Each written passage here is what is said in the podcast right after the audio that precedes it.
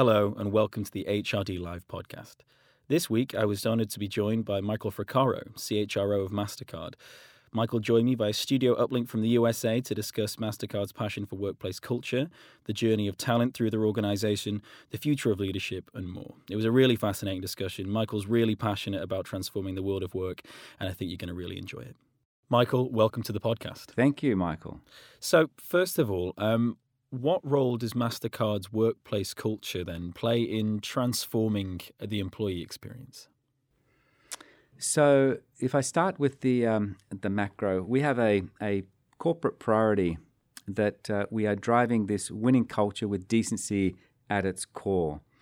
And so, the workplace culture is fundamental in looking at how our employees um, experience the day to day activities, uh, either with their colleagues, co workers, uh, their managers, um, and essentially all of the experiences they have are around this company culture that we have with this decency component um, at its core. And, and what I really want to talk about around this decency, we look at a number of elements around people that come to work because of their uh, background and experience, what they've achieved, uh, their successes, how they relate to one another. Um, but this decency at its core is a really fundamental component of the employee experience.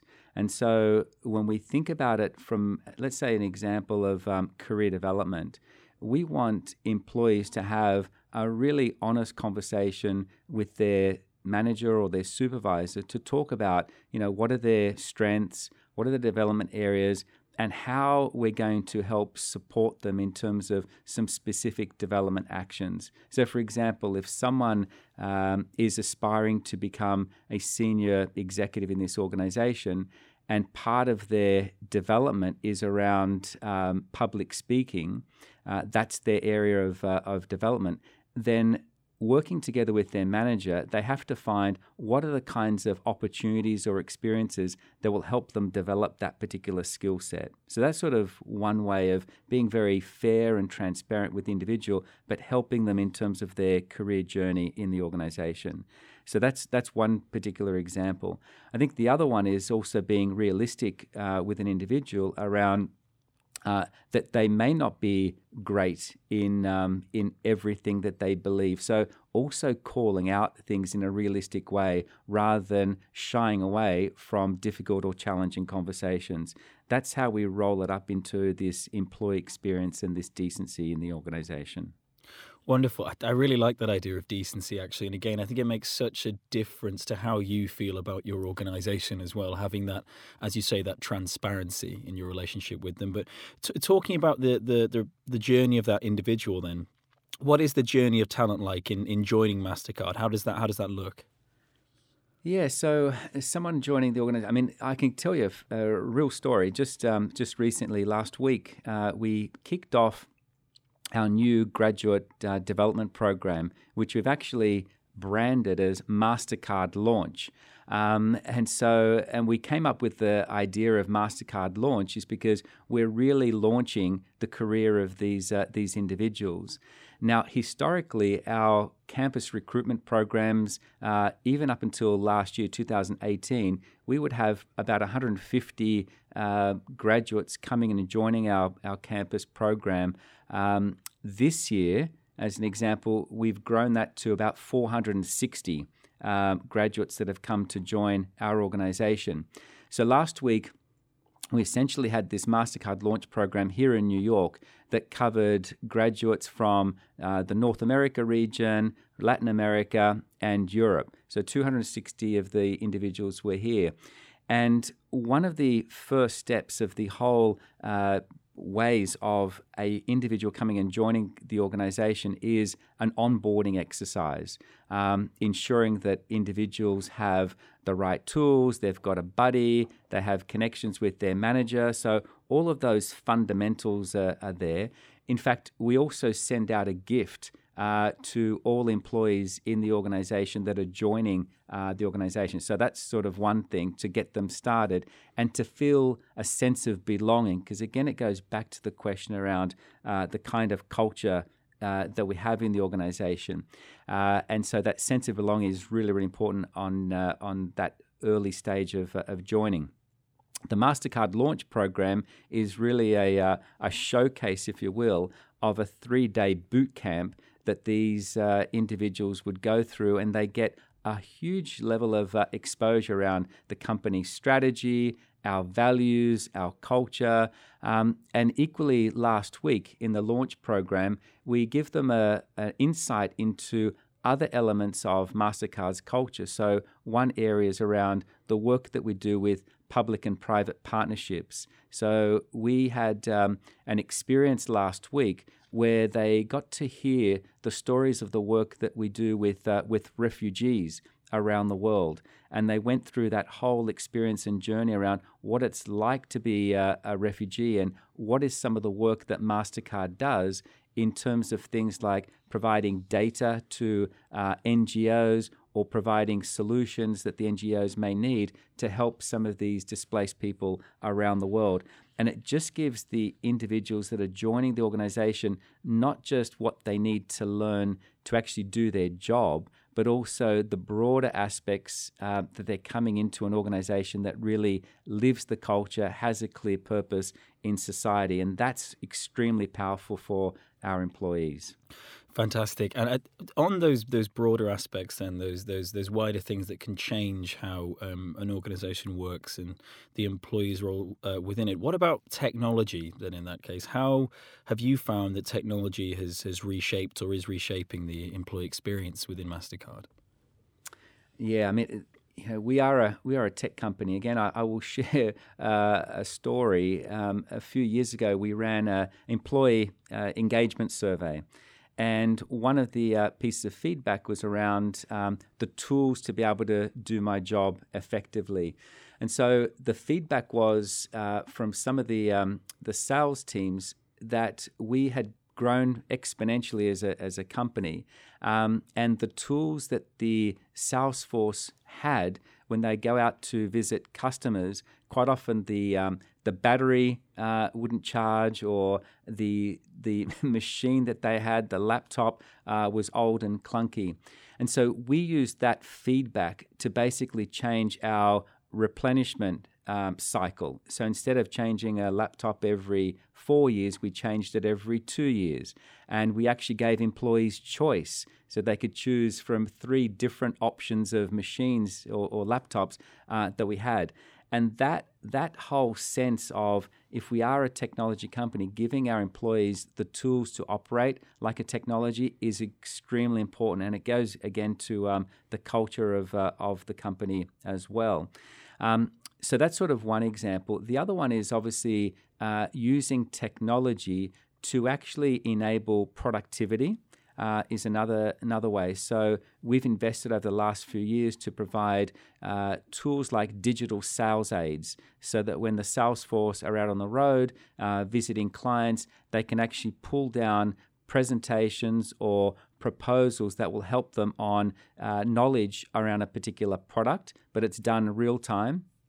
And then there's other tools as well that enable collaboration. So things like a, a team site that we are piloting um, is another way, or the use of video to do conferencing. So there's a whole range of different tools like that, as well as things like uh, online real-time uh, learning. So there's a whole range of, uh, of tools that we're doing in technology. The most recent one that I'm excited to talk about is we've uh, we've just launched um, what's called connected classrooms. So this is another way, an, an infrastructure and technology that enables us to conduct virtual learning, either using uh, virtual reality or um, connected classrooms where we would have uh, employees sitting in our St. Louis office, employees sitting in our Pune office, and maybe some people sitting in a Sydney office and actually sharing a learning experience in this environment, which is very much uh, tech enabled. So that's really um, a, a, clever way of actually ensuring that we're reinforcing this lifelong learning concept. And then the final uh, area where we're using technology actually is using artificial intelligence. So I shared earlier a little bit about career development conversations. This year, we actually launched um, these career development cards for every one of the 16,000 employees that we have. We then used our artificial intelligence uh, garage, we call it the AI garage, to help us use the, um, the tool to pull out what are the common uh, development themes or what are the common strengths that we see in the organization to actually help us build more robust training needs analysis so that it will help us inform the kind of investment we need to make in training. So there's a whole range of different tools that we're using, either proprietary to the HR function or uh, using the tools that are already available in other parts of the business amazing. There's so many different initiatives, it seems, and, and things being planned. There's plethora of different um, HR initiatives being launched. It's fantastic. But so on, on, a separate note, slightly, there's a lot of talk right now about um, purpose in organizations and how workers today are generally looking for more purpose in their organizations than simply providing them with a place to work. Um, how is how are you and how is Mastercard helping employees to feel more engaged um, in the organization? Yeah, it's a it's a great question, and in fact, I can again speak from personal experience around this whole concept of purpose. I mean, uh, one of the partnerships that we have, we've got several, but one of them is uh, the World Food Program. Um, and uh, we had set out a fairly audacious goal a few years ago of providing 100 million uh, school meals in developing markets. And the reason behind that was we actually saw a correlation between uh, providing a meal to children in developing uh, uh, countries and education. So, if you can attract individuals, young kids, to go to school to get a meal, it is more likely they'll stay at school to actually be educated. So, that was the, the concept. And we've achieved uh, that goal. But part of the um, the relationship that we have with the World Food Program is we actually are able to send uh, our employees out on a mission. Um, and the idea of this mission is for four weeks, these individuals would work with uh, members of the World Food Program, United Nations, um, and actually do cost benefit analysis and actually look at uh, enlisting other schools in those particular communities to actually sign up to the World Food Program. And the ecosystem is quite unique. So you'll have a school at the center, uh, you'll have farmers that are close by, you'll have the local government. And as long as that ecosystem is fluid, um, it actually will work, right? So, so that's the concept, and our employees get tremendous uh, experience of actually spending time in a different market. Uh, they learn a new culture. They get an opportunity to develop their analytical skills. And then at the end of the four weeks, they have to present their recommendations and proposal back to the local government.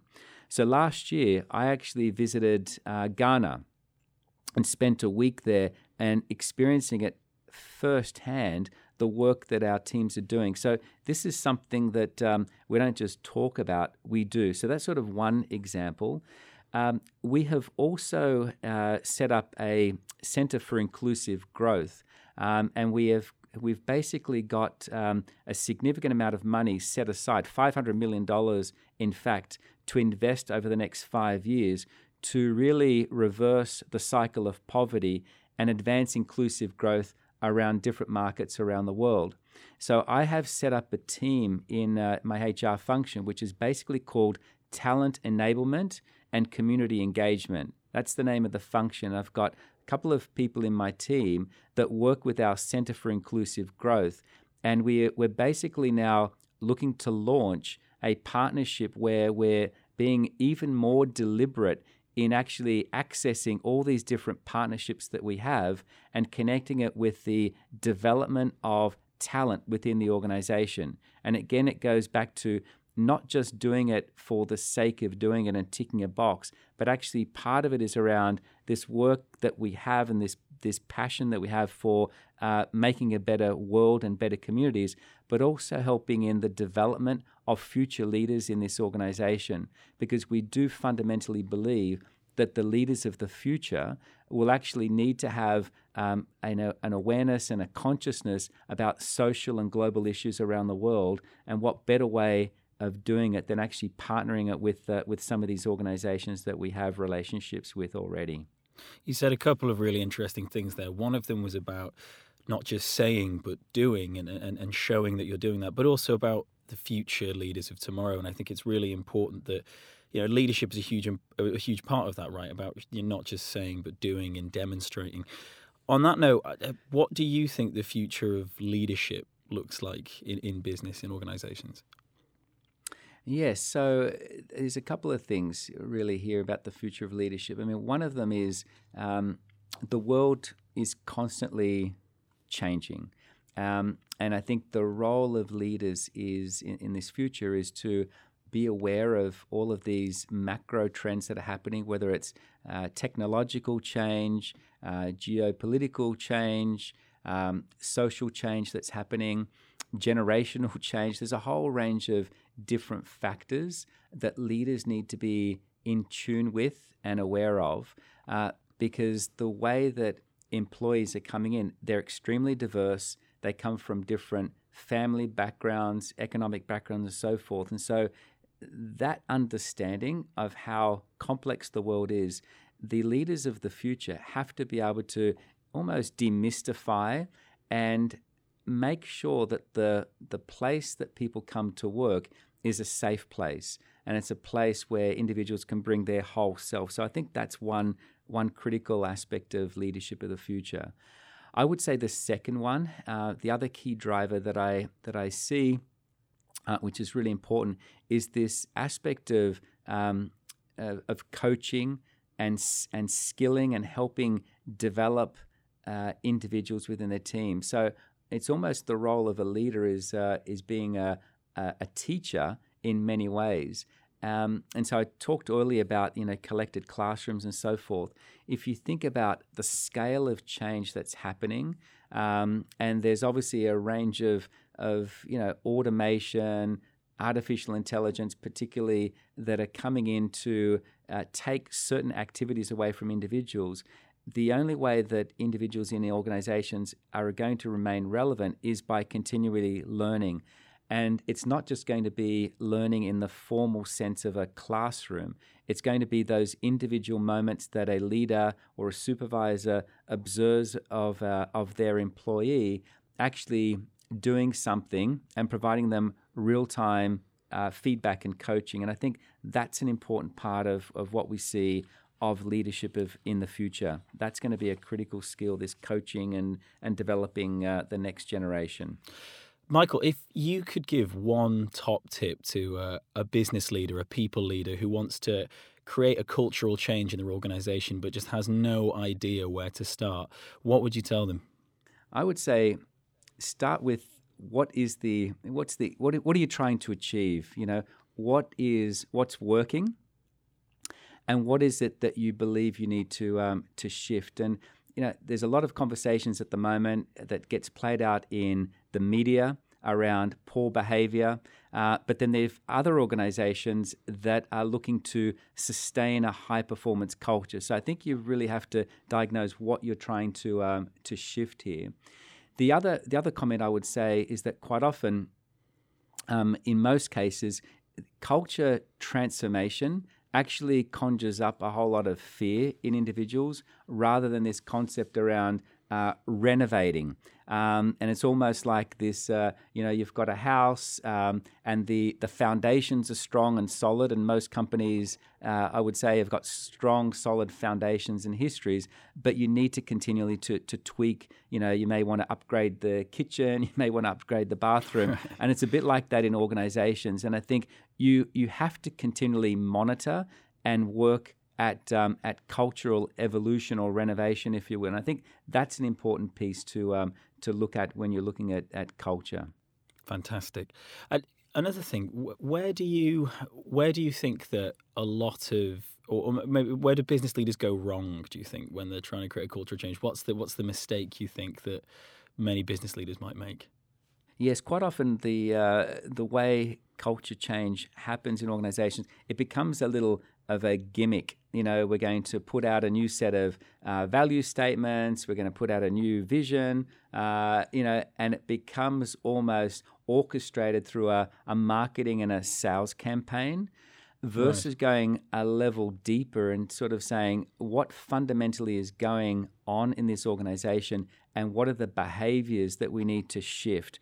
And I think the focus needs to lean more on uh, behavioral shift and behavioral change um, versus just uh, you know going out there with putting out new um, new placards of, of what your culture and, and vision is going to be.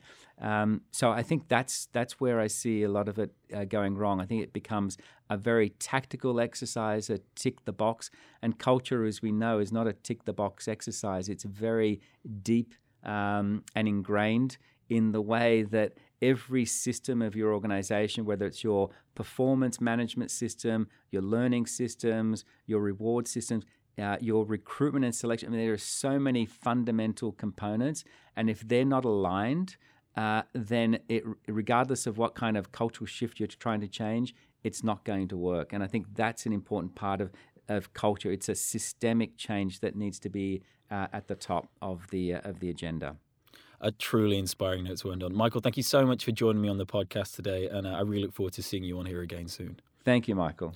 Thanks for listening to this episode of the HRD Live podcast. If you enjoyed this episode, you can visit hrdconnect.com for more or subscribe via iTunes, Spotify, or wherever you get your podcasts. Thanks for listening. We'll see you next time.